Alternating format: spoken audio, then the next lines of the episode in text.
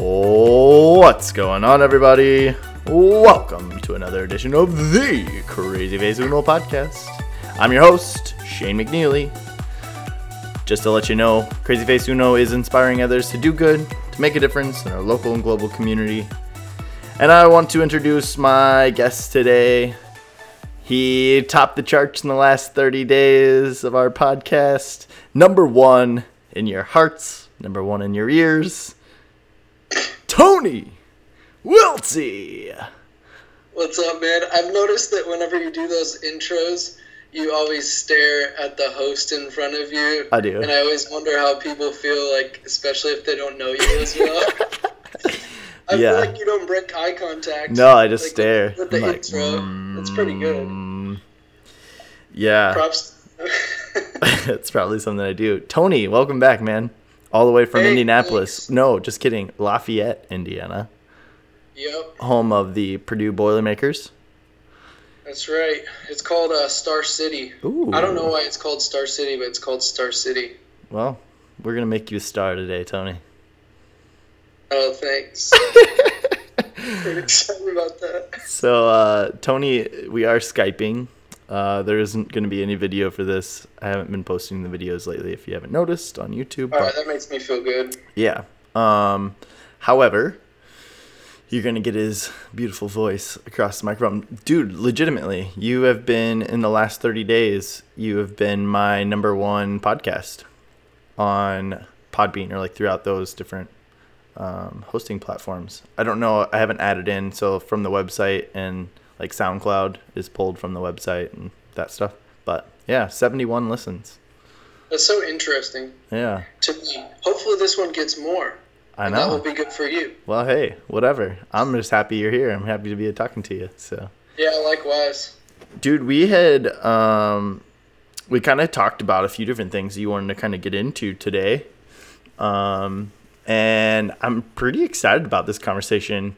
The one that it keeps coming up, the one we've talked about a lot, or the one that you've I think been most interested in talking about has been um, just transitions in general. I think, but most importantly, your transition from teaching and Yeah. maybe just some of your teaching experience and, and kind of what that process was like.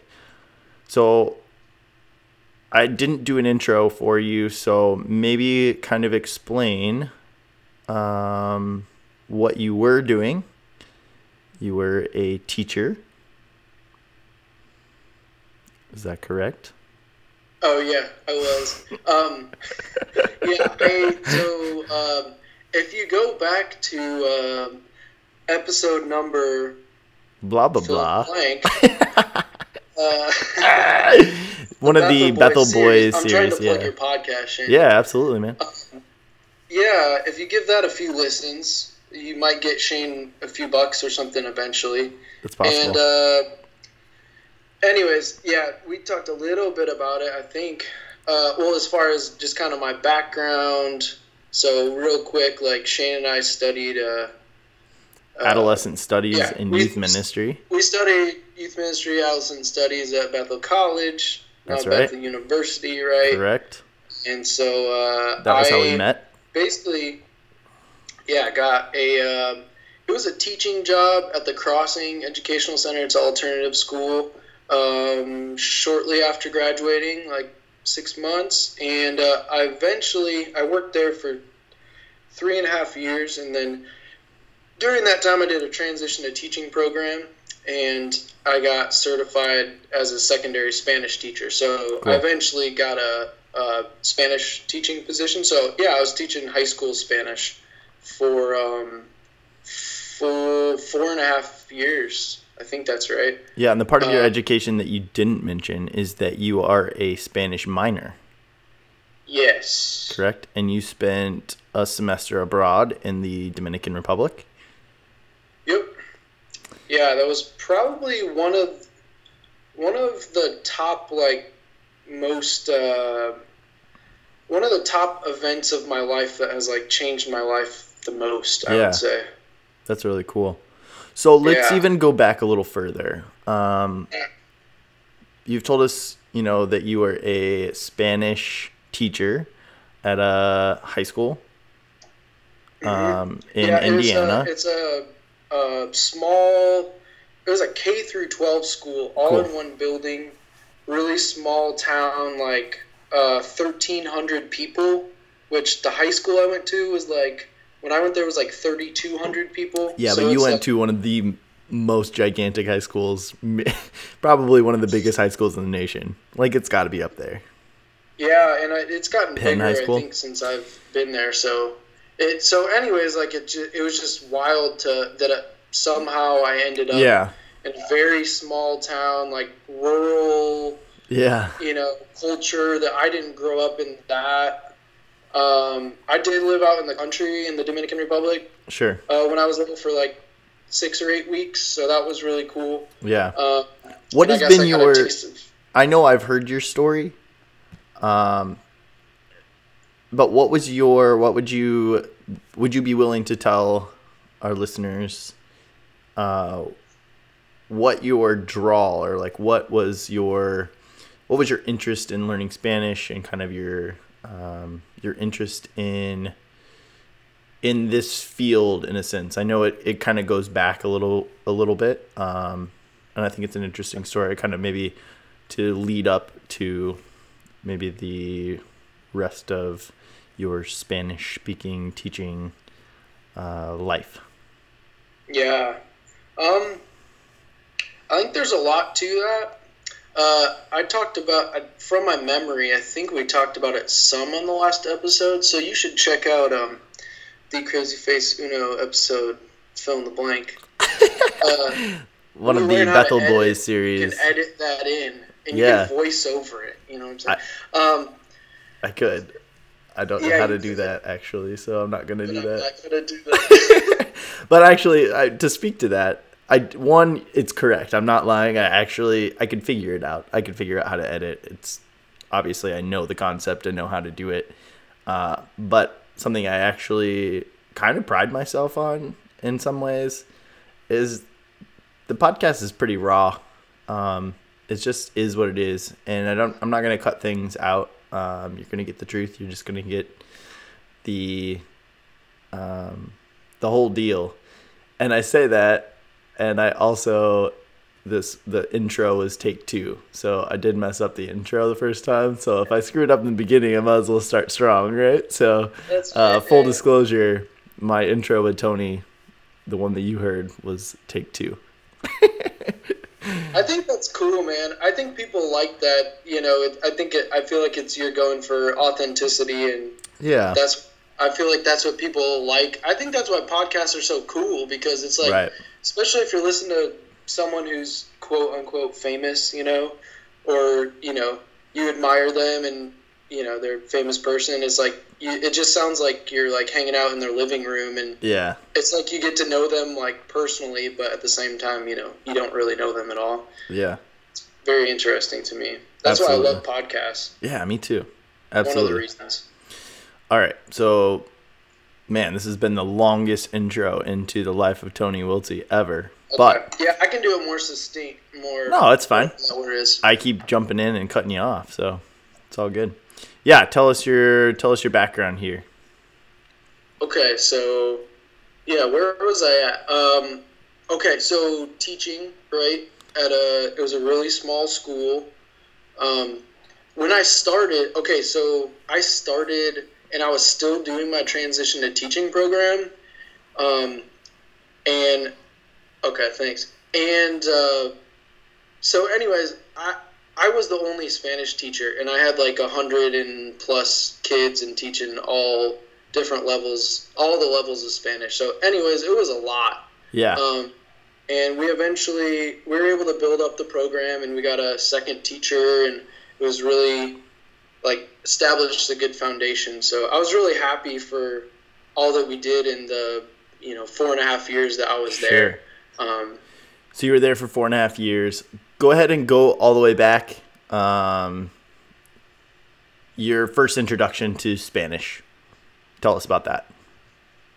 Yeah, so um, I mean, I I took my first Spanish class was in eighth grade. The first language that I studied was German, we had to take a semester of German and a semester of Spanish. I took German first, and I loved it. The teacher was amazing. Um, he would go around and just talk to you all in German and mess with you, like joke around, jump up on the table and sing songs.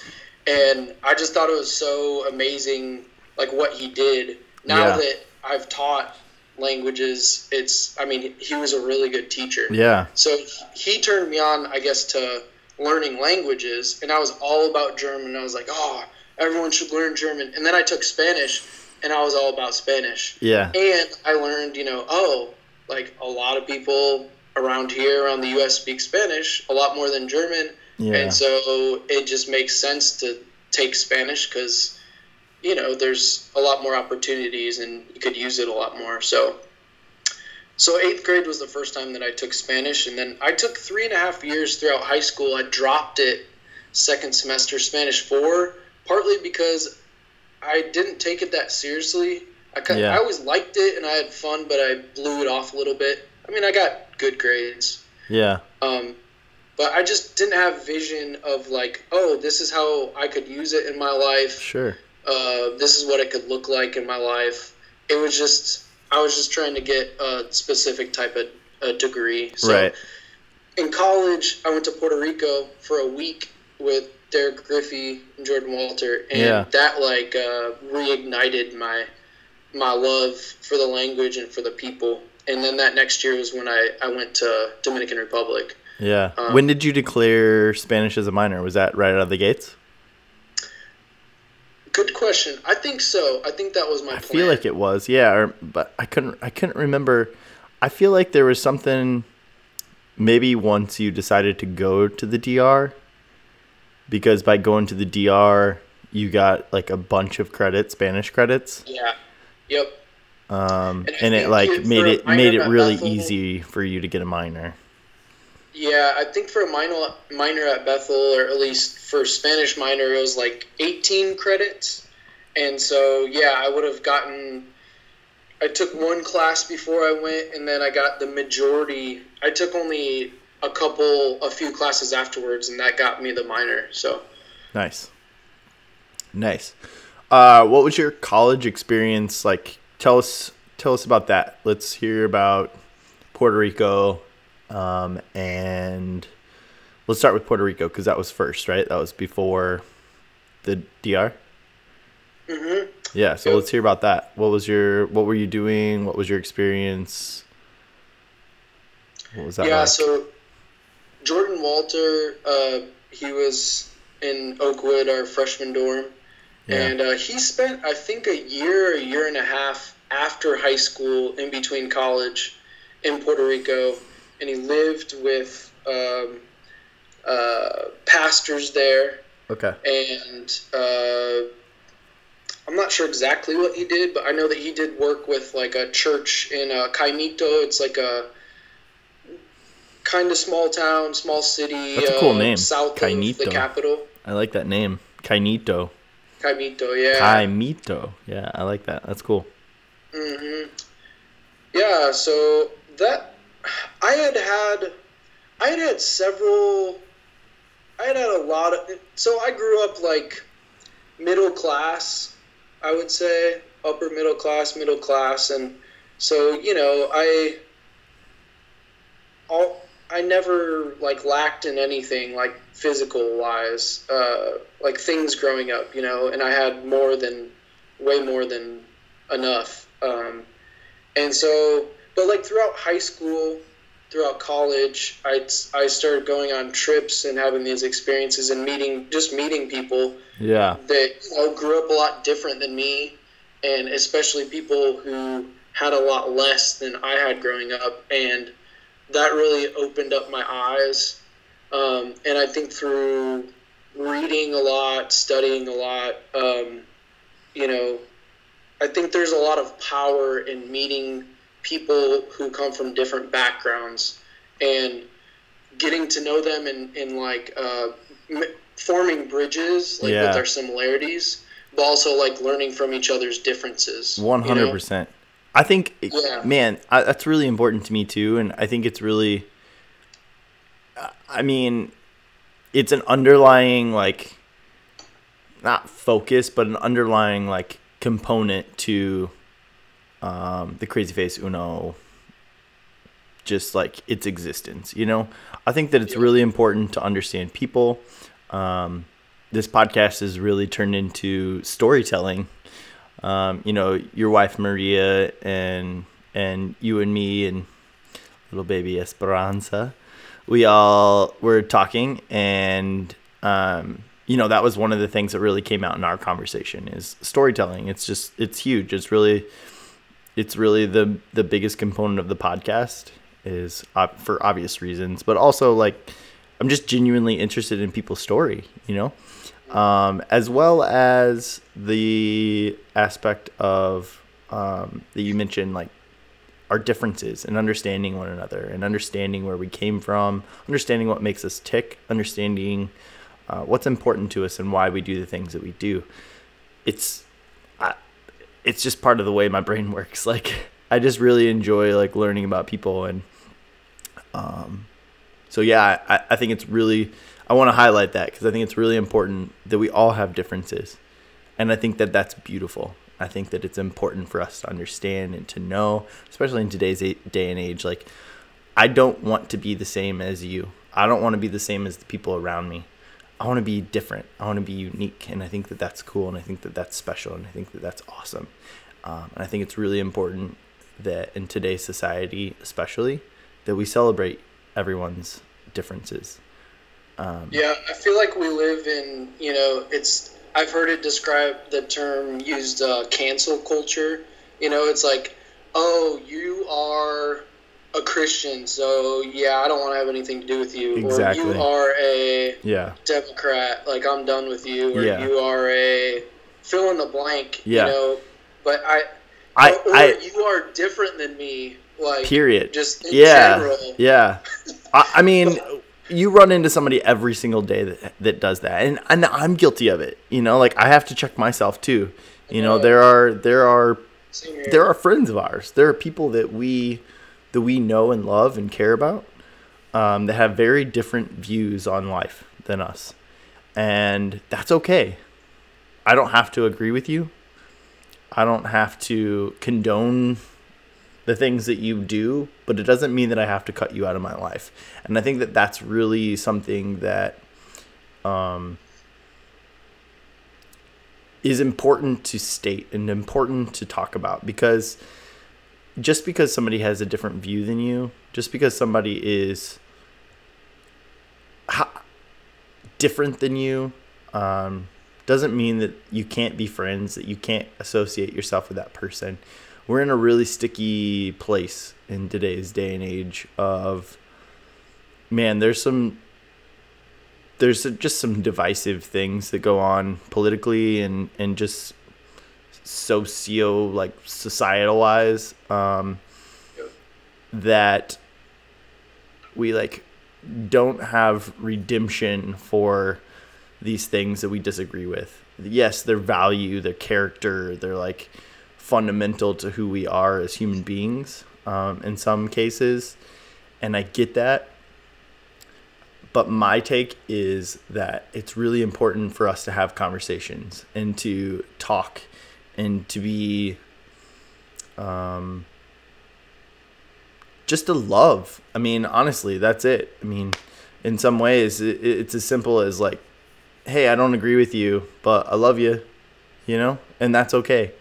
And it doesn't change the fact that I can't it doesn't mean that I can't be your friend because I don't agree fundamentally or the values that you have. Like that's not the case. Like it's it's really not and how do we see change happen if we don't continue to love and breathe into people and we don't see people's differences and try to understand them and understand their perspective? You don't have to agree with it but it's important to understand people's perspectives. I, I just really sorry that I'm I'm on my soapbox now. Uh, no, I mean, I like, think what you said about stories and storytelling, uh, I mean that that's why. Well, that's why I've listened to your podcast, or that's why I like your podcast because thanks. you pick one person, usually, you know, per episode, and you just you get to hear their story. So yeah. for me, like people's stories and obviously the people behind those stories have totally changed my life. I mean, yeah, ever since the beginning. But that's, I mean, I can I can just go back to different. Uh, you know, I can go back to Puerto Rico. I can go back to Dominican Republic. Yeah. Uh, going to Chicago, going to New York, whatever, going wherever in home in my hometown, and remembering people's faces and their names. Absolutely. And them telling things, uh, you know, sharing their Mhm. life with me, and me sharing my life with them, and it's just there's something very powerful there, and it's I think it's transformative, and and the cool thing is, you know, that's been going on since the beginning of time. Yeah. Um, It really has. Nothing's- wild to think about that. we we like the way we handle things the way we view things the way we like process things and talk about things has changed but man life just continues to go on you know and uh, i don't know i i really think that our differences need to be celebrated and is important there was i don't remember which one it was um but there was an airport that dana and i flew in and out of on our honeymoon. And coming off of the uh, out of the I don't know what's the little the little jetway or the what's it called? The tarmac. tarmac the little like thing. And you come around the corner and there's this big wall. And it was basically I think it said like celebrate your differences or something like that. It was basically like where I was just a, a wall full of like pictures of different people different ethnicities of different groups of people I just I think it was like spot on. It was perfect. It was beautiful. It was like 100% what I believe in and and stand for. And um, I just think being unique is cool. That personally, like, I don't want to go with the status quo, and I actually have to check myself sometimes to just not go against the grain, just to go against the grain. Like, um, Yep. you know, Dana will call me out on it, be like, you just don't like that because that's what everybody else likes. And sometimes it's true. And like, once I start playing that game or watching that show or whatever, I'm like, yeah, it's good. Okay. I like it. You know, like, there's like been TV shows that I'm like, no, I'm not going to watch that because everybody thinks it's great. And then I'm, start watching it. I'm like, yeah, it's great. It's awesome. Like, why did I like wait so long to do that? You know, that was so Like, I just took uh, the whole week, and uh, yeah, I watched all the seasons. yeah, It's great. yeah. I still can't get behind uh, the Office though, and I know that I get I get I get slapped across the face every time by people. Hey, there's hope. My sister and well, my sister was resistant towards it, and I don't know if my brother was resistant, but he, I don't think he was ever into it. And both of them have gotten into it in the last few years, and I mean, she watches it like Yeah, like every day. So, anyways, it's nice to be able to drop some uh, office I references know, with I know, I know. Everybody gives good- me a hard time. I try. I have. I've I have tried. I can't say that I haven't tried. I I probably could give it a little bit more of a try, but like I have tried. Anyway, let's get back to your life story and off of my soapbox. But yeah, just talking about storytelling and and learning different about different people and you're kind of talking about Puerto Rico and kind of seeing those different things and nothing in particular. Um, but coming back from Puerto Rico, obviously that had an impact on you. Do you remember what that was, or like what that, what that really, was it just the storytelling, or kind of like learning about people in a different culture, or what was that? For, what was that Yeah. experience? I think it was all of that. I think it was. Uh, I mean, Caimito, you know, was a pretty uh, poor community, hmm and so um, meeting people that physically had very, very little hmm um, compared it compared to like what I had or what I grew up in.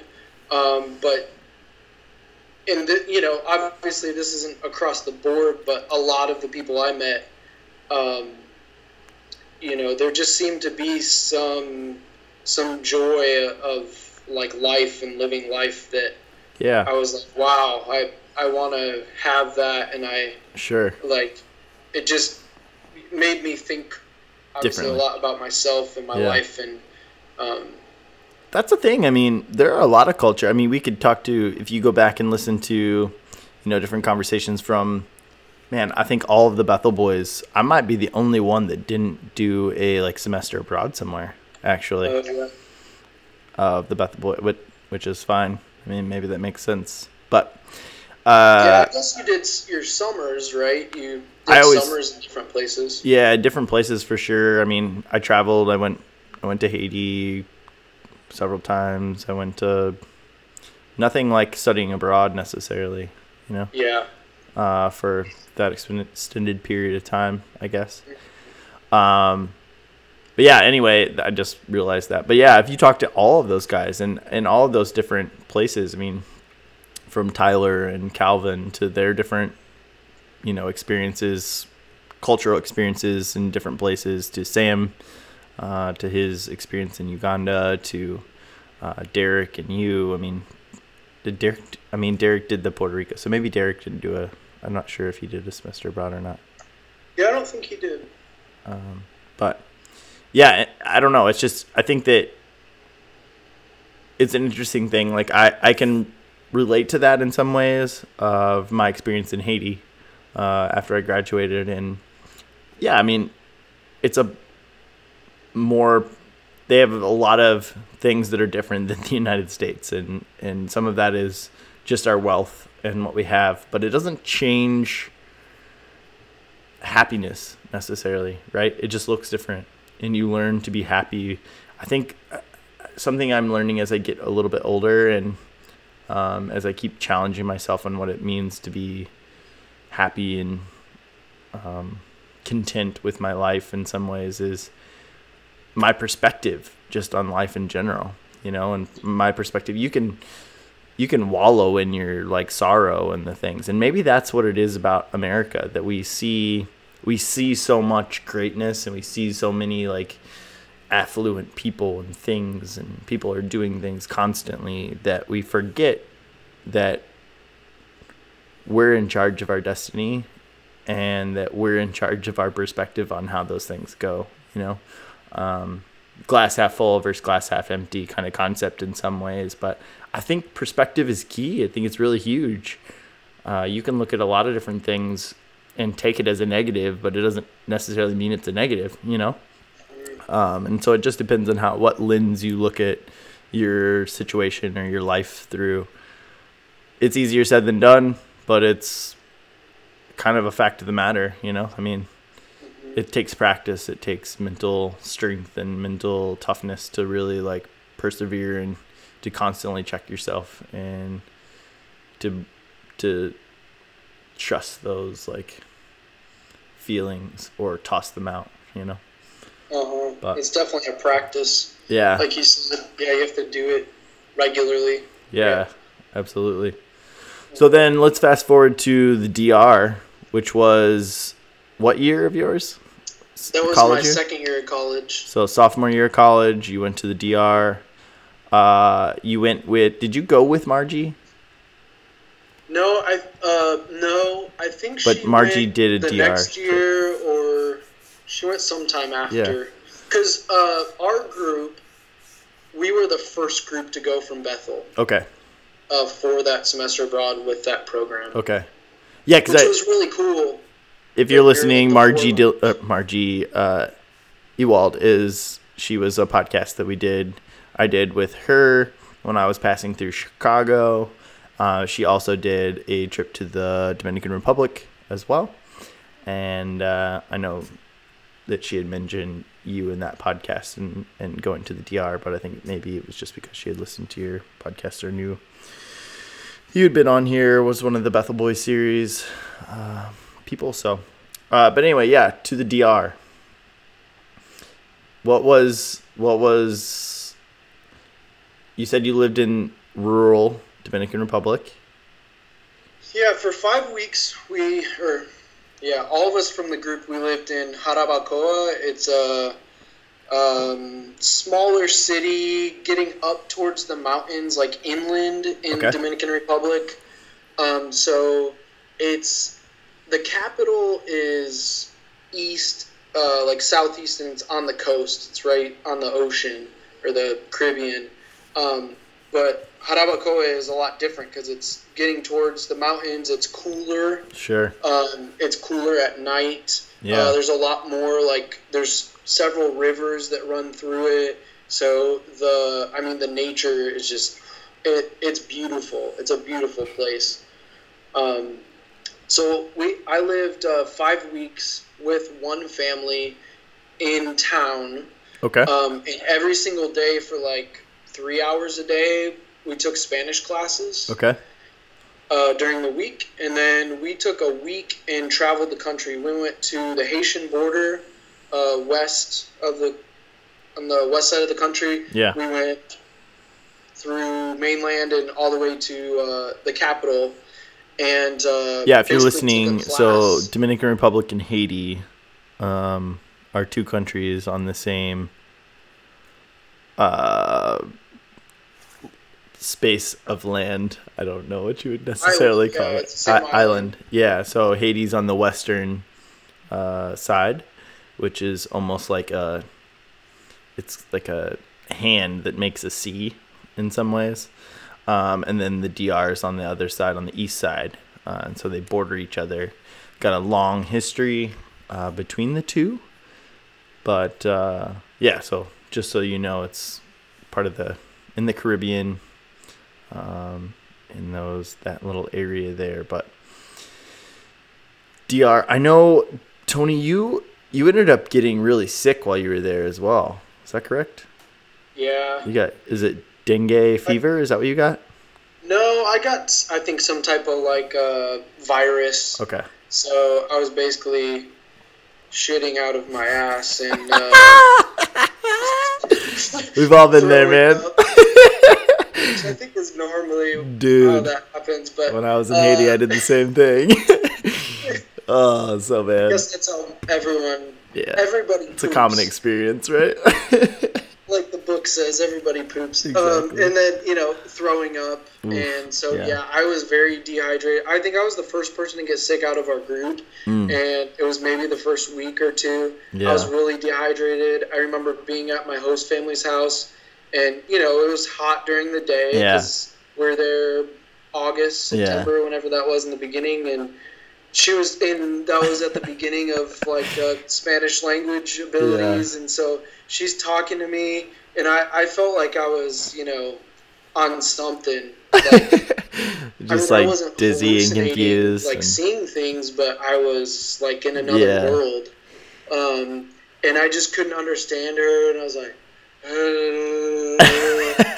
and so eventually, you know, they took me to the clinic, and um, Even I- before you got to the clinic, though, this was something that Margie talked about of being with her host family, and she's like, "There's nothing you can do. It's like thin walls. Everybody uses the bathroom. It's like you're just going for it. Everybody knew when you had a rough night. Everybody knew Oh, when you yeah. had like uh, like you were. It's a whole nother like closeness that you didn't necessarily want to have.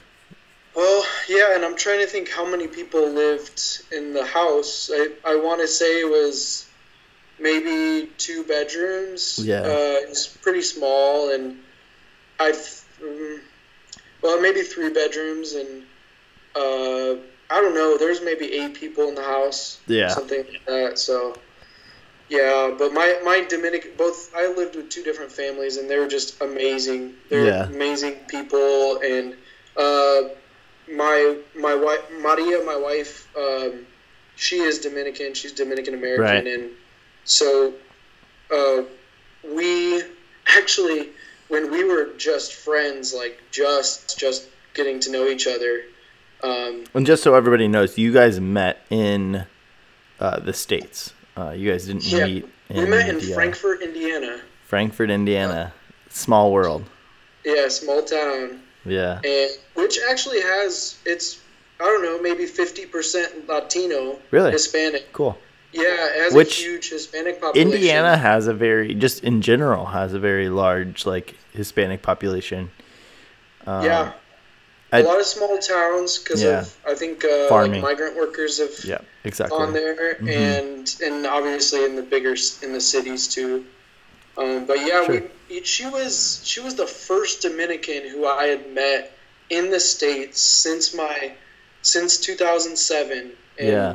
You know, so that had been however many years. I think it was Right.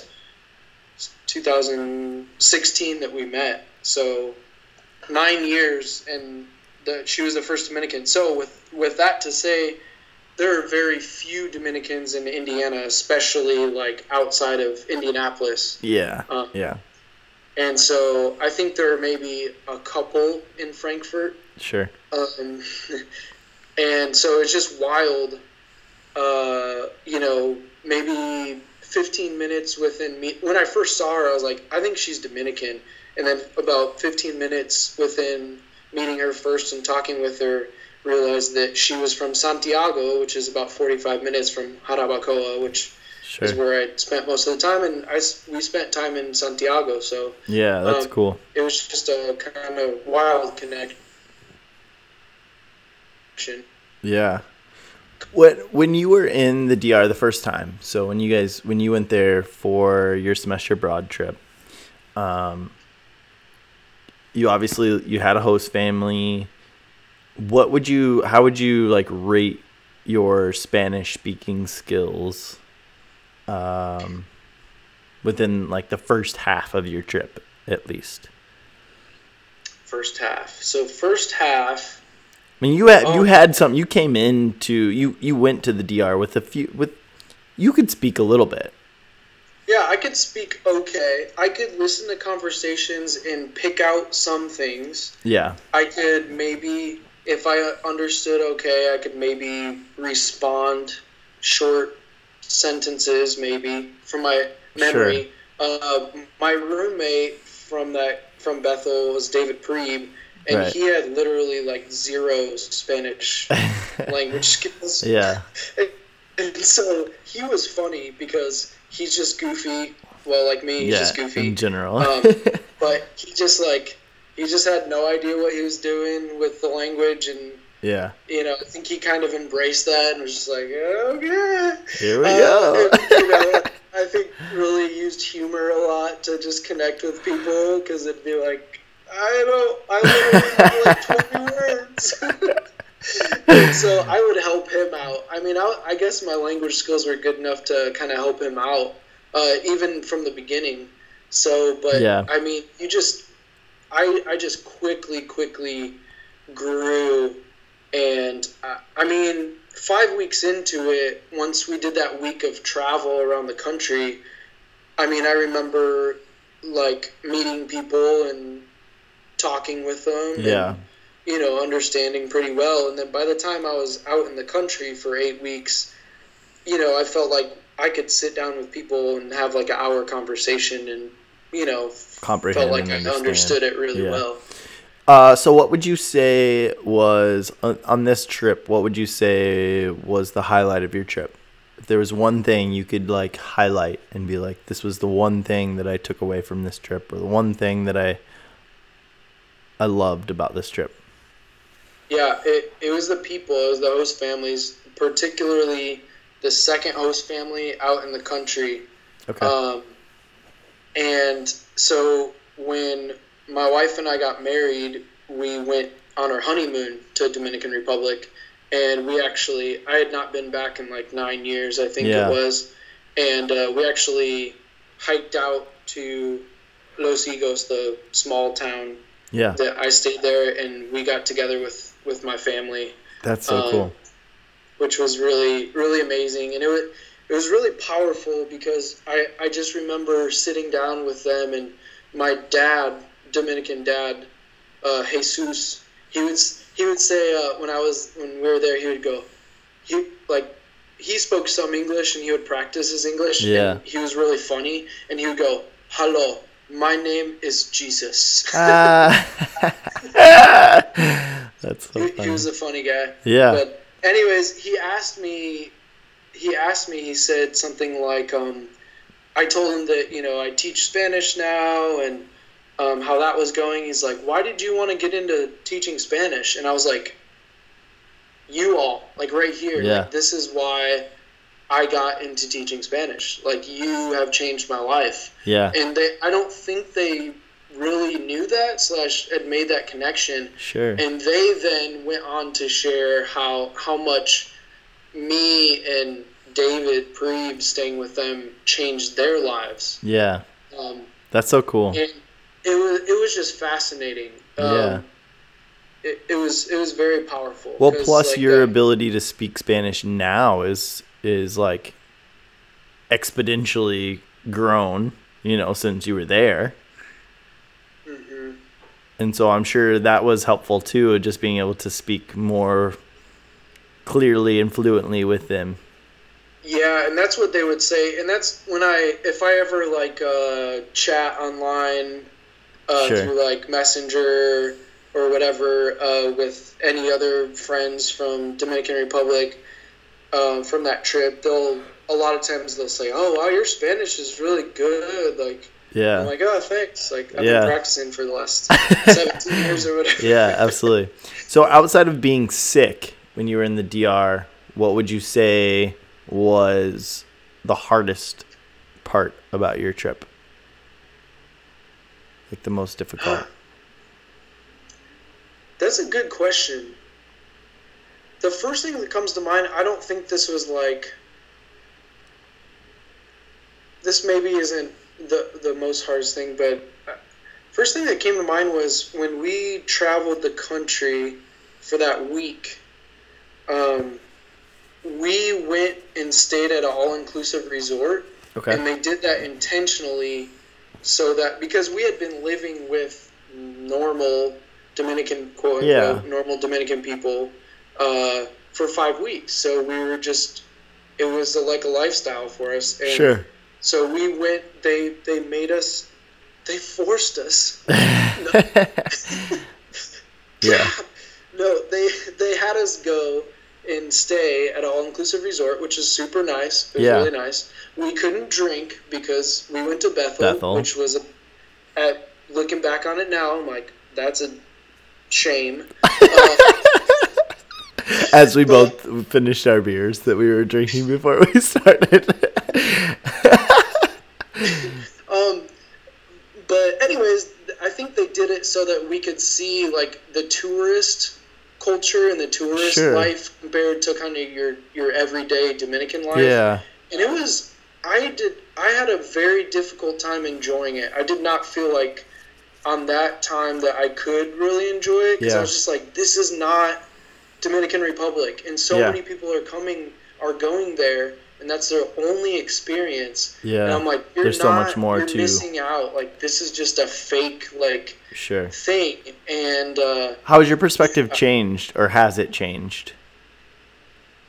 um, I think in general my perspective has changed. And this is uh, you know, again, I'm speaking from like a middle class perspective. Yeah. But I think I just see I well, and it's I think because of having some like faith changes. You know, Sure. I I used to, you know, want to want everyone to go to heaven, and so you know I want people to accept Jesus, Sure. and yeah. so. Uh, and and I just wanted to, and I still do want to do good, like your podcast says, um, and uh, you know, and and create change and whatnot. Yeah. Uh, but it just looks a lot different than what it used to look. Sure. Um, and I know you can relate to that. Yeah, very Uh, much so. And so I think I used to go on some of those trips. Like I'd go on mission trips and go and meet people and whatever. And, and it was like, oh, these people are poor and Yeah. uh, or they're you know they're not Christians, so they're lacking in in this faith area, and so Yeah. they're like missing like.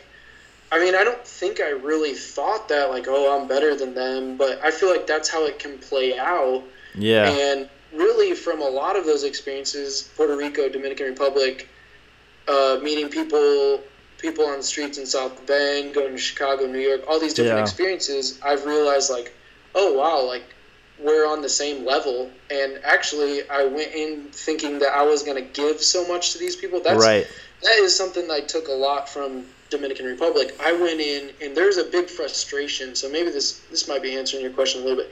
There was a big frustration in the beginning because I was like, we went in there and we're like, oh, we want to serve these people, right? Help them out, yeah. and we were getting taken care of so well. Like, right you felt our, almost our guilty. I'm sure. Were washing our clothes. They're making yeah. every meal for us. Yeah. They're just taking care of us so well. It feels weird. Feel like, yeah, it was, and especially being an American from like a right. middle class. We already have privilege. Like, privilege. It's a very different mindset. Yeah. You know, like I feel like at, in general, Americans we have difficult time like accepting, you know, other people giving us things and offering us things and you know i guess you could say uh, blessing us you know? Yeah. And so i really learned like and i remember matt crouch saying uh, my friend matt crouch saying something about there's a there's a nigerian he grew up in nigeria and there's there's a nigerian saying uh, uh, something like the best way to bless someone is by uh, by allowing them to serve you, something to that effect. Yeah. And I have always, always, since that time in Dominican Republic, like I've just tried to embrace that, and I, mm-hmm. I realize the richness in allowing. Obviously, it can't always be like that. You just always allow people to serve you and bless you and give you things yeah. and whatnot. But I think we miss out a lot because we say, "Oh no, I'm fine." Like, no, that's okay. But like yeah. in Dominican Republic, for example, with food, if you go over to someone's house, you know, and someone offers you a drink or food or a gift or something yeah. like that, and you deny it, you say no, like that's seen as rude. And right. So you like you always. I mean, this is at least my experience. What I learned. Yeah. You always accept it because it's like you know these people are offering this thing to you and that's an amazing thing. Yeah. like why would you deny that? Yeah absolutely. And i think that the the thing i want to kind of like add to that and in today's society in america um, we are very privileged. We have a lot of privilege here. Uh, i think that it just it's perspective right? Um, and this is something that i think i talked about with you and Maria when we, when I was there visiting. But um, something I've really challenged myself is to say thank you more often. And when I see things that I approve of and things I want to uh, I want to foster a healthy relationship with. Uh, that's a weird way of saying that, but just saying thank you, you know? Sometimes it's the the thing that just came to my mind was um you know, there was I was in the airport when I came back from Florida. Um when I found Dana and I our apartment that we're living in right now actually. And they had a really bad storm that morning. There was lightning, so they there were delays already. They blah blah blah blah. Uh, long story short, the lady that was running the the like counter at the airport for uh, Delta, I believe it was, and she was killing it. She was on fire. She was doing an amazing job. She had a great attitude. She was handling all the little like bits and pieces that were coming at her, and she was just she was on top of it. And you know the simple thing of being like, "Hey, you're doing a really great job." You know, like, "Hey, you're you're you're like kicking some serious ass." Like, I just want to say thank you. You're doing a great job and just recognizing that people it's it's a simple way of doing good and making a difference in somebody's life. Um, of just saying thank you or like hey i really appreciate talking to you or like thank you so much for the you know like for the conversation or whatever it is just saying thank you. Um, and it's a way it, it, speaks i think to similarly to what you're saying. Uh, it can be uncomfortable. I'm the worst at receiving help and asking for help. Um, and sometimes it's just a matter of going hey thank you. I really appreciate that you know? And just accepting it instead of pushing back because pushing back can be more offensive or more it's just not necessary when you can just go hey thank you and, and seeing it through their perspective. Again perspective right? Of somebody wants to do something good for me, somebody wants to help me, and who is it? Who, who am I to say no, and who am I to deny them? If I wanted to do that, and something that you know I I talk a lot about on the podcast, and and something that Crazy Face Uno is all about is in- inspiring others to do good and make a difference. And if people are like, no, no, no, no, no, you know, like it, that would be not offensive in some, but off-putting. I don't know. It would be like a, you know, like it wouldn't make me feel that great. So for me to reciprocate that and just to be, hey, thank you, I appreciate it, like thank you, and accepting those gifts and accepting those those pieces that people that service that people want to give. Um, simply from my wife to the person on the street that wants to help me out you know? So. Yep. yeah if you're out there you're listening remember just say thank you to people. Hey thank you to your servers. Thank you to your waitress your waiter. Um, thank you to the people that are checking you out at the grocery store whatever it is just remember to say thank you those like Thank you to your housemaid. Thank you to your Yeah. butler. to your Thank- seriously though like it's like honestly like it's really that's almost even more you know like i have to remember to say i know you're messing around but like legit like um, just saying thank you to to dana sometimes being like hey thank you so much i really appreciate that you know hey thanks for doing the dishes today i really appreciate that you know um, and I, I tell dana and i tell people this all the time but you want me to do something for you tell me you appreciate it tell me thank you like I'll bend over backwards if you if you tell me thank you and like hey I really appreciate you helping me with that. Like I'll I'll I'll do a lot of things for a thank you. You know, like it ma- it feels good. So, but anyway. Yeah. So the DR. Thanks for thanks for talking about that. Thanks for you know voicing that. I, I think that's really important for everyone to understand and hear, and um, kind of gives us a little perspective coming back, you obviously graduated college, uh, adolescent studies ministry major, uh, Spanish minor. You had already talked about it a little bit. Uh, about six months after graduating, you jumped into your teaching um, at a what was it called? Crossroads. Cross. Yeah, the crossing. Before Crossing. That, I, for a few months, I worked at uh, um, Family and Children's Center, Okay. which was kind of down the street from Bethel, and it was a youth treatment facility. Okay. So, uh, I mean, every every uh, kid had a different story. I mean, some kids lived in a really bad situation at home, and they were taken out of the home from, uh, you know, by authorities. Other Yeah. kids made bad decisions and ended up there. Sure. Um, so that was like it was it was a wild experience. It was uh, one of those deals where you, you know there's there's all these different subcultures, right? And Yep. you may hear about a certain subculture and maybe know a little bit about it or like Well, and there's stereotypes of those it. at least, you know, or perceptions of those different subgroups of those. Um, yeah. Yeah, well, like I had driven past that place so many times, but Sure. when you actually get into it, it's like, whoa, there's a whole nother world hmm that a lot of people do not know about that I had not known about at all. Um, you know, I mean, we had to physically restrain kids, and Yeah. uh, um, it, it was a. I learned a lot. It, it, I was I was grateful for the opportunity to work there. So Yeah. I worked there for I don't know. It was kind of short, maybe four months, and then I got a job at the Crossing Educational Center. Um, Yeah. So that was an alternative school. Yeah. Um, and You uh, said you for worked there for four and a half years. Uh, yeah, I think I was there for three and a half years. Three and I half was years. I was a year and a half in uh, Elkhart, Mishawaka, and South Bend, and then I was two, I transferred uh, was two years in Frankfort. So basically, Gotcha. they have campuses all over Indiana. Okay. And uh, but it's kind of the same same school. Yeah. Very cool. And then, what was your experience like teaching At, at the crossing, at the crossing? Yeah.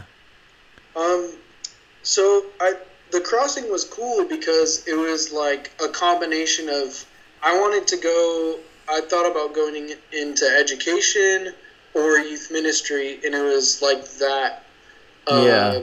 combination because uh, it was faith based and uh, it was very like relational, like focused on getting to know the students and meeting them where they're at and uh, talking through life issues, things like Yeah. that. But then it was also, I mean, it was an actual, uh, you know, uh, legitimate school, so they're getting their diplomas, they're getting their their education. Yeah. Um, so yeah, and again, talking about stories, I mean, I just uh, fascinating the, the the students' lives and where some of the students had come from, Sure. uh, the current situations that they were living in.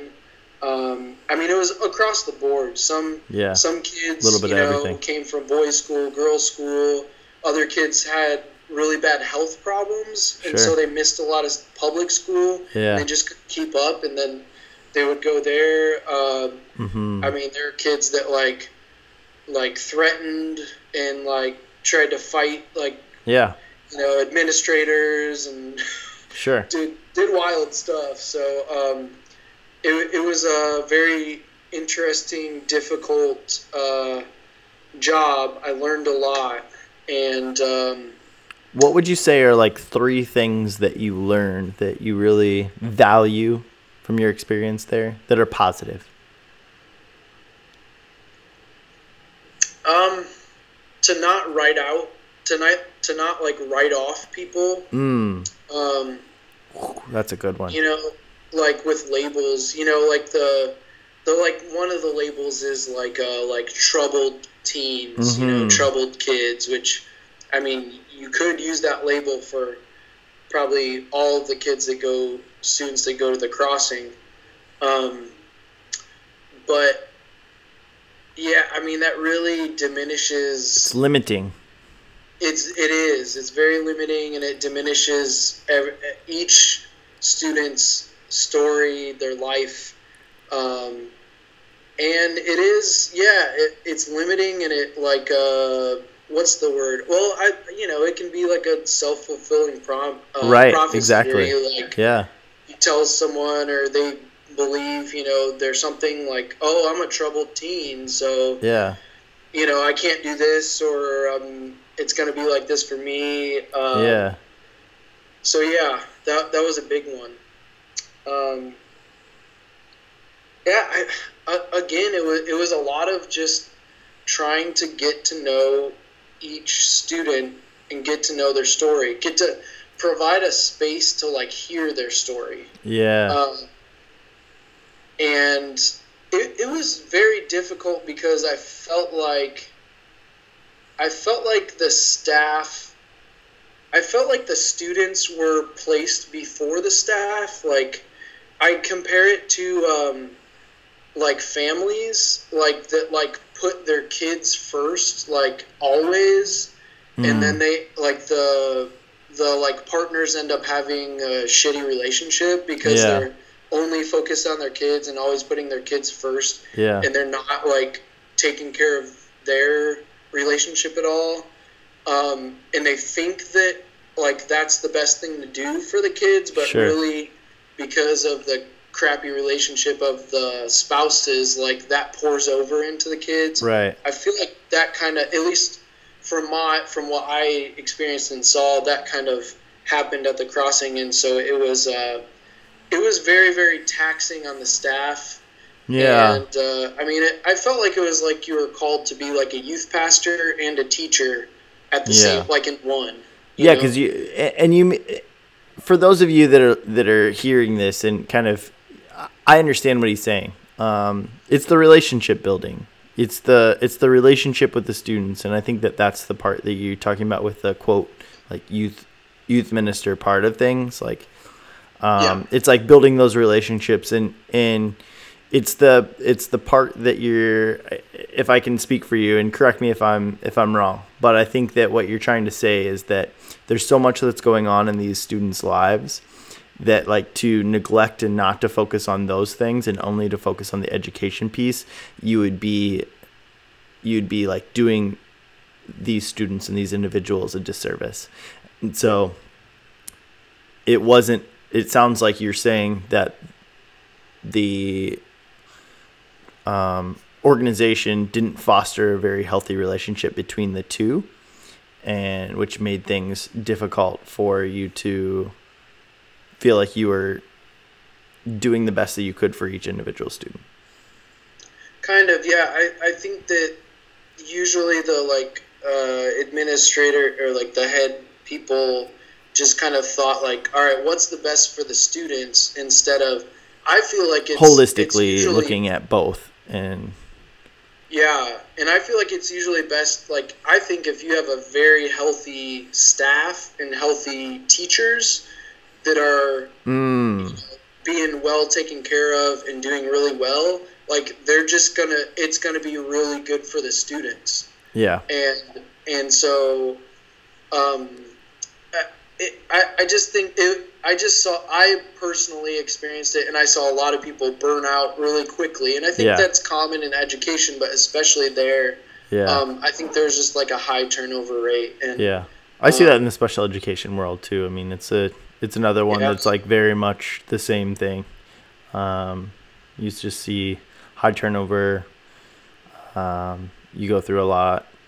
It's, it's difficult. Yeah but and I don't I don't want that to overshadow like the organization that organization from my experience and what I still hear I mean they have done amazing things like yeah. there's great great things going on there um, and making a huge impact where a lot a lot of these kids I mean they would just drop off they go which some kids end up doing but you know they just go to jail or they yeah. end up dead or yeah.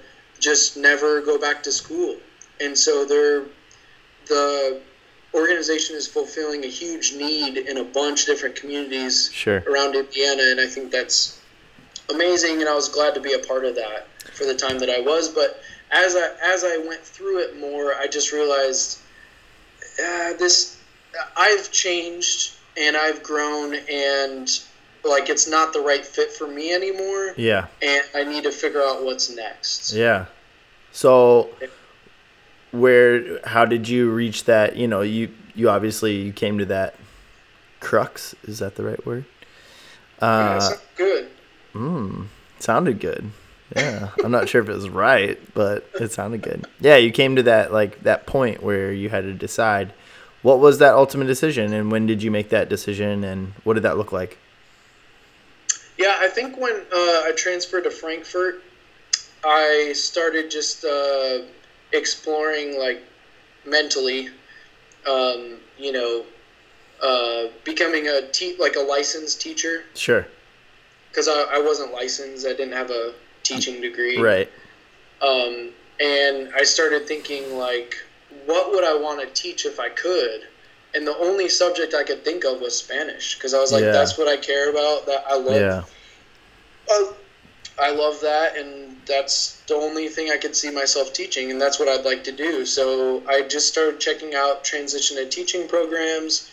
I talked with a couple people that had done those, um, and uh, yeah, eventually I, I I chose Indiana Wesleyan mostly because a lot of the programs you had to have like 25 credit hours in Spanish, mm. and I had like 21 so I would have had to go back and take a like college class, and I was like, I'm not going to yeah. do that. Yeah, I can't do that right now. Um, yeah. So yeah, it was wild because I would like our school our school building for the crossing in Frankfort was right was close to the public school Frankfort High School. Yeah. And I got connected with uh, the one of the Spanish teachers there who I eventually he, you know, he turned into my mentor and then turned into my friend, and then I ended up living with him for in his family for uh, you know several months. Uh, way later down the road, and now you know he's one of one of my good friends. And uh, so, anyways, I would go on my lunch break.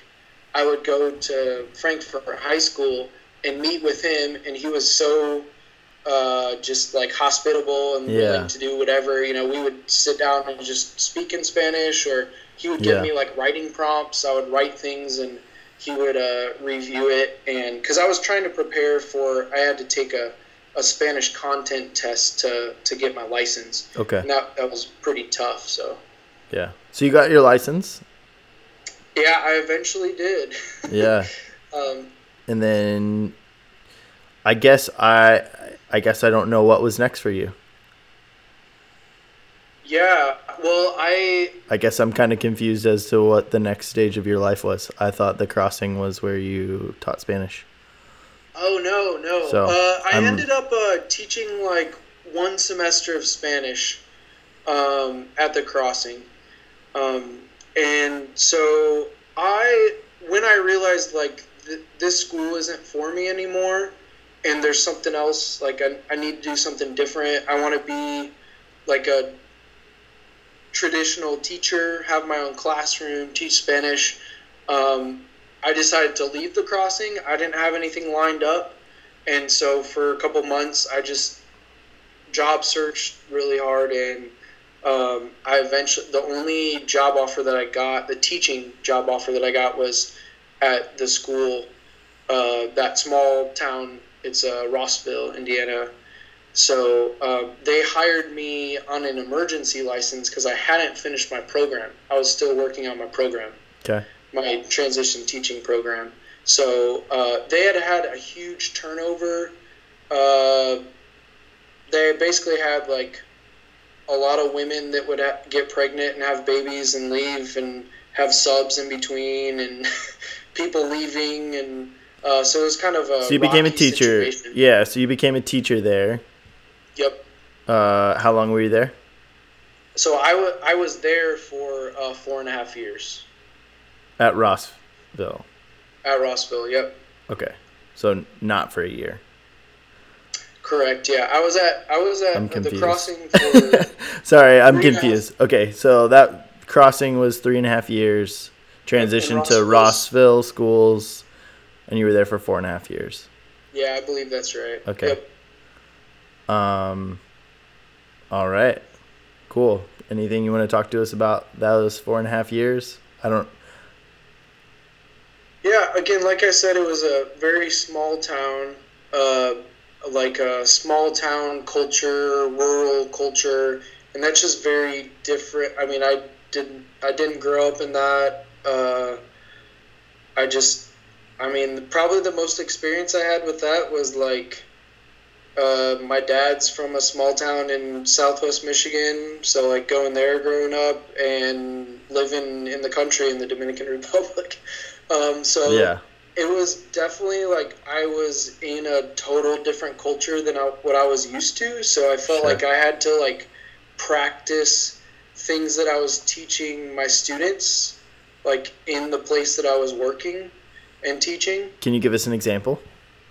Like, uh, I mean, it, wa- it was just like there was tons of stuff that I just didn't know and didn't understand about small town and like rural culture.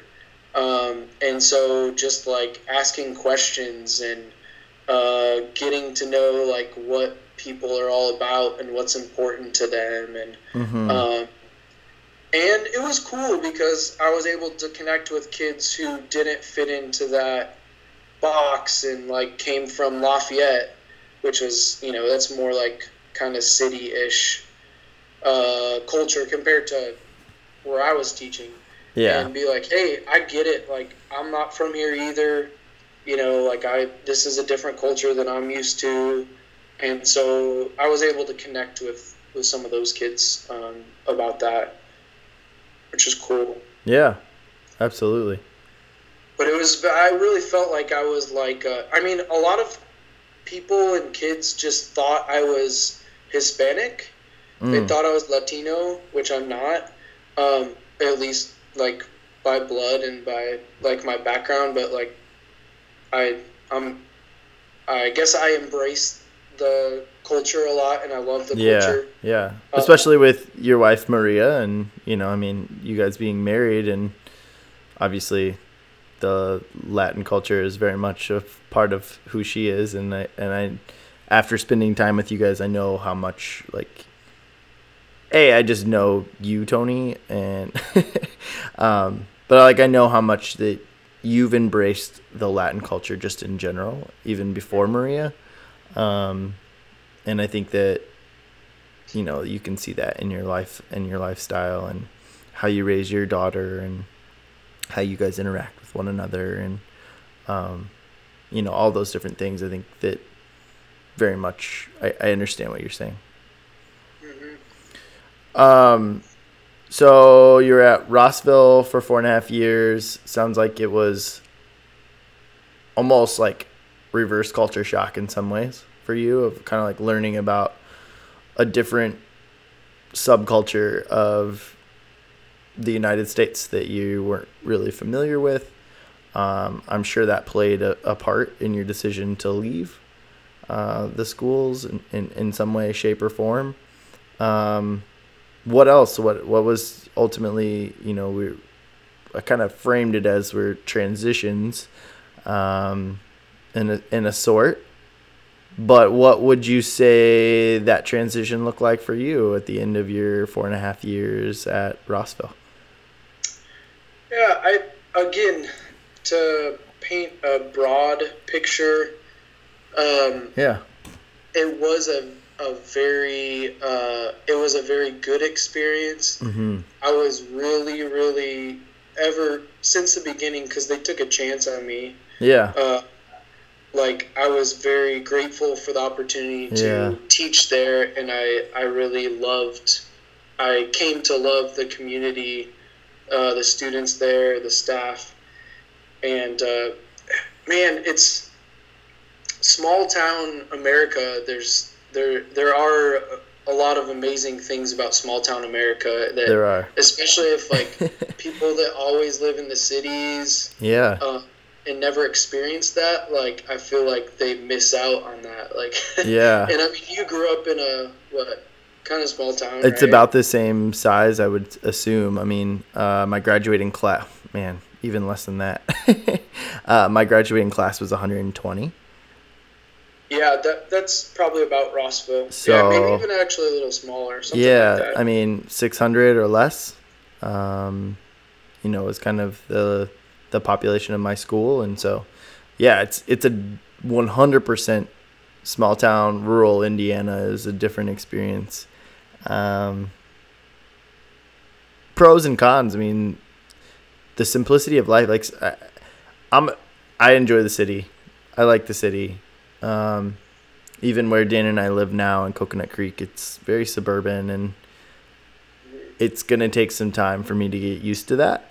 Um, it's not it's not maybe my favorite. I've always lived, you know, since I left high school. I've really um, since I went to school in South Bend. I, I guess it's a city. It's it's different, but being at Bethel and just around people, it's college is very much a it's a city experience, even if you're not in the city in some ways. And I, I mean that by like the busyness of life and you're around people and you know when if you live where my mom lives right now or where my grandparents live right now like you don't have to see anybody if you don't want to you know? Like you get you you choose to go and see people.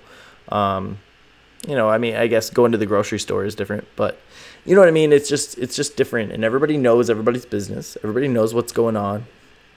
Um and then from the like student wise it's you know everybody.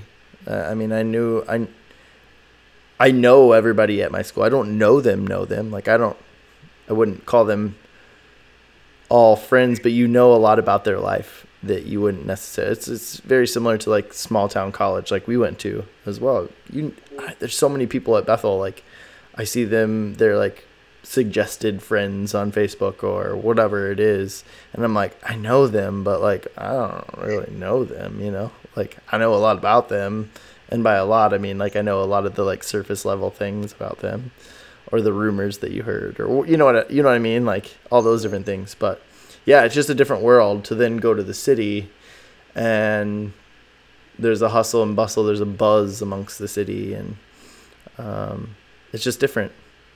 So. Yeah, it is different. Yeah. I, I agree. Yeah. I think it's the best way to put it. Yeah. It's just different than what I would prefer, I guess, personally. But I know a lot of people that love it and that's like their jam and and so be it. That's cool too.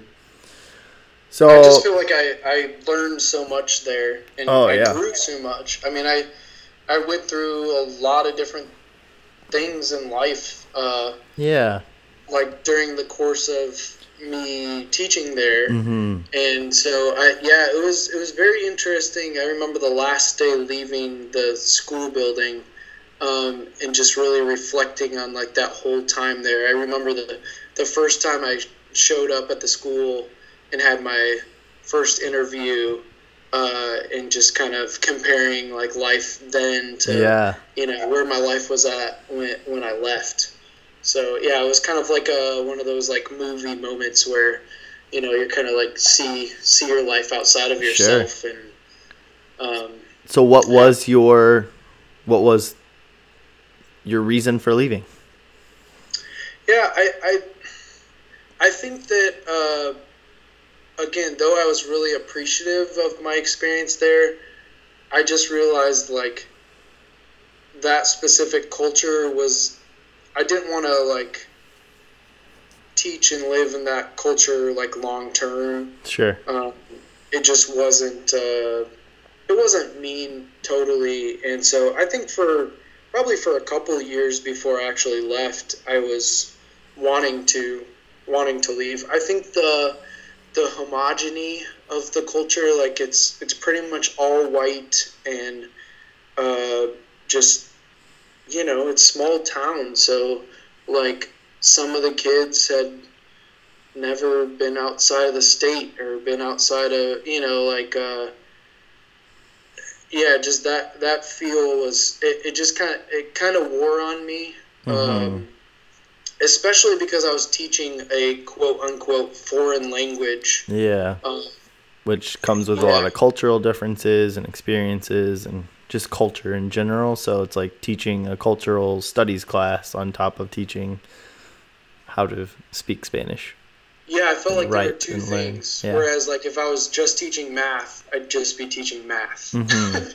you know um, so yeah that that wore on me and, and i just i thrive in diversity and diverse climates and so because i felt like there was a big lack of that it just it wore on me and so i was Sure. exploring options for you know maybe a couple of years before that but i kind of stayed put just because of where i was at in life and it was the best choice and then uh, we found out we were pregnant and then uh, Yeah. you know, basically like did some calculations and figured out like, okay, if by the time that uh, you know we pay daycare, Mhm. uh, you know, we're gonna have a tiny bit left of my paycheck, and so basically both of us are gonna be working full time, and then Yeah. you know I'm gonna come home and be exhausted, and then Right. like it's just for a Just little that bit extra little amount. bit. Yeah. Makes sense. So, right. Yeah, so we just decided it was going to be the best choice for us financially and just in Yeah. general for for our family. Um, so December was when I well, our daughter was born in September, and I wanted Yeah. to make sure she was good and healthy. And Yeah. uh, then after that was when I went to my principal and said, "All right, uh, I'm going to finish out this semester, and then I'm going to leave after that." And Yeah. so since uh, beginning of January and end of December, I've been full time dad, staying at home, taking care of my daughter during the day. Yeah. Now you talk about just a complete change and a complete, almost flip of um, society and, and sorts. And I know we've talked about it of just some of the struggles that we we have as like, you know, I I'm not a stay at home dad, but my wife is the is the moneymaker in our family and very much supports our family, um, our small little family of two plus a dog. Um, but yeah, she very much like financially supports our family, and it's hard. that transition's hard. And now you throw on top of it staying at home with a newborn daughter and learning to be a father for the first time, learning to be um, a husband that stays at home and allows your wife to support you, going back and kind of going full circle in most of our conversation earlier of being a servant and um, saying thank you and, and those different components, you had quite the transition. Um, what was that like for you? What what? I know that's a really open-ended question, no, but it's. Uh, question. Uh, um, it was. It has been, and it was difficult. Um, I I mean, I had pretty much worked since I was like fifteen, you know, and especially like after college, I a lot of times had two or three jobs, you know. Yeah. And so, uh, I mean, I I see it now as my job. Yeah. But I know that's not easy. To, I still. Yeah, and it, and it is to take care of my daughter during the day. So that is my full time job. I don't get paid for it, and in a traditional sense. Uh, yeah, it's not like a. I'm not gonna put it on my resume. Um, I mean, that, maybe that you could. my job. Yeah. And and it is a job, but it is way different. I mean, I was used to leaving the house at seven a.m., driving to work for thirty minutes, and then the teacher's schedule is just like boom, boom, boom. I yeah. Mean, it's it's like nonstop, and you're you know you're interacting with a hundred plus kids and yeah. people every day. It's just it's very exhausting, mm-hmm. and so now I'm at home all day and I'm dealing with one kid. Yeah. Uh, and you know, I I do my best to try and get out of the yeah. the home every day. Um, but so it's in yeah, in the beginning I I had a difficult time and I still do, but I feel like I'm doing a lot better with it with a number of things. Uh, one, I wasn't making any money for my family, which, yeah, so uh, that was difficult for me. Mm-hmm. Um, so I felt like I, I, started a freelance translation business, language services business. Yeah, um, congratulations. At the beginning of the year. And so in the beginning, I had these very lofty goals of with the business and but still taking care of my daughter at the same time, obviously. Yeah. Um, and quickly I learned through like being depressed at the end of the day and like discouraged. Yeah. and not fulfilling a lot of my my goals that like okay this I just can't do this unless I want to be exhausted all the time and like miserable.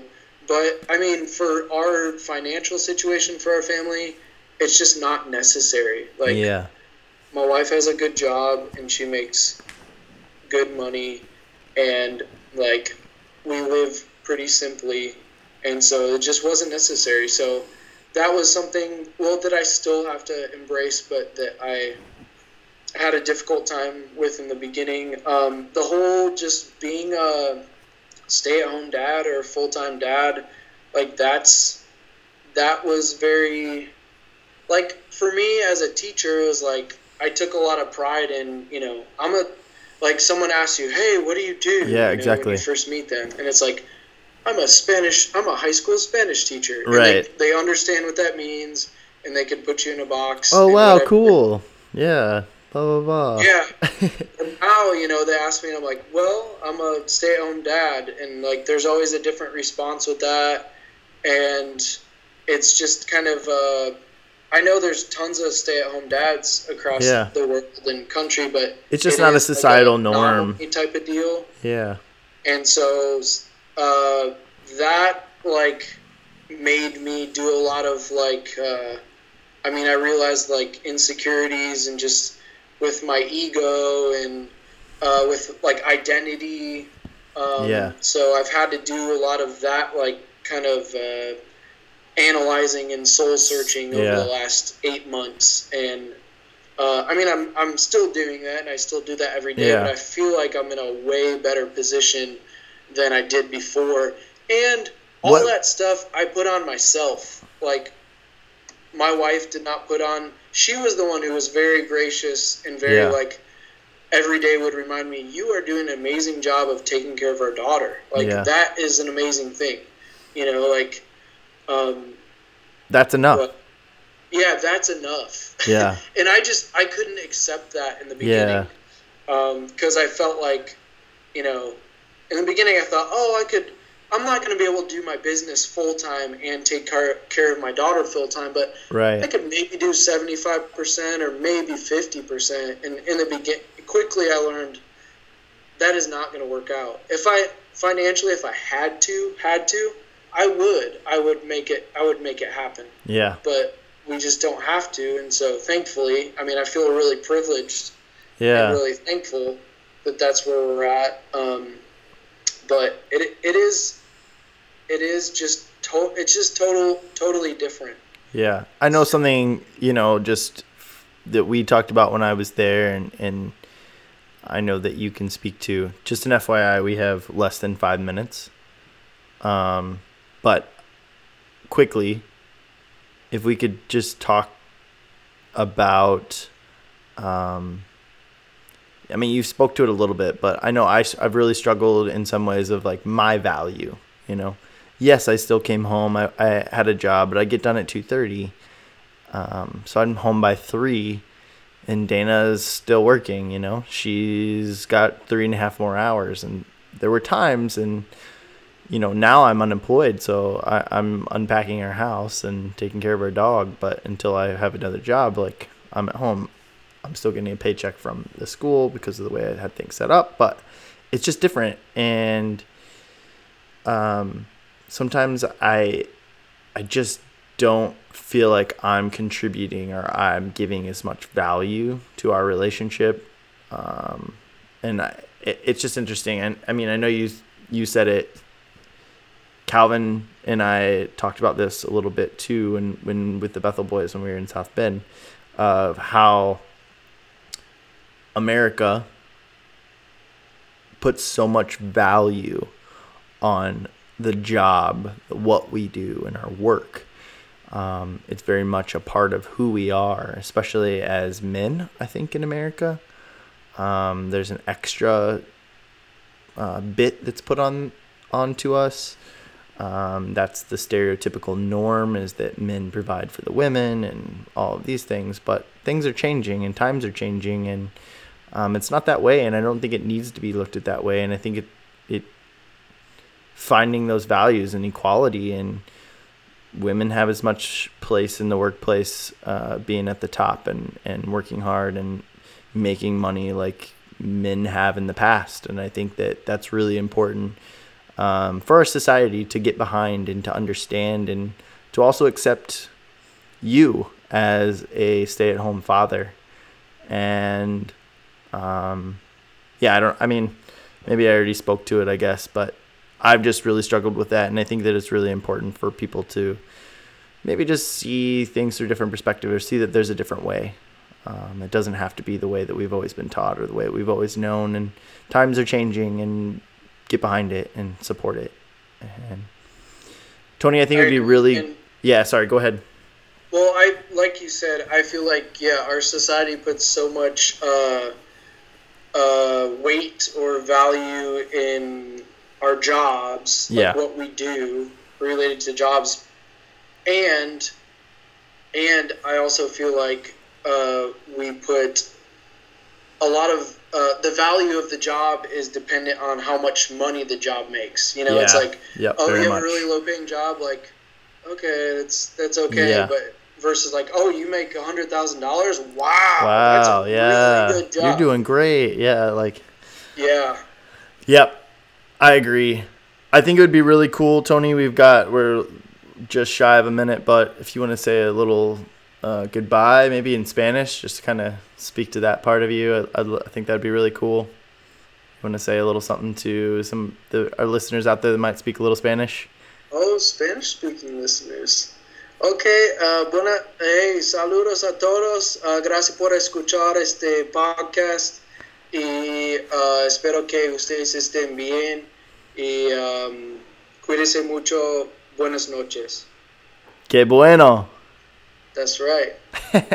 Thanks, dude. I really appreciate you coming on the podcast.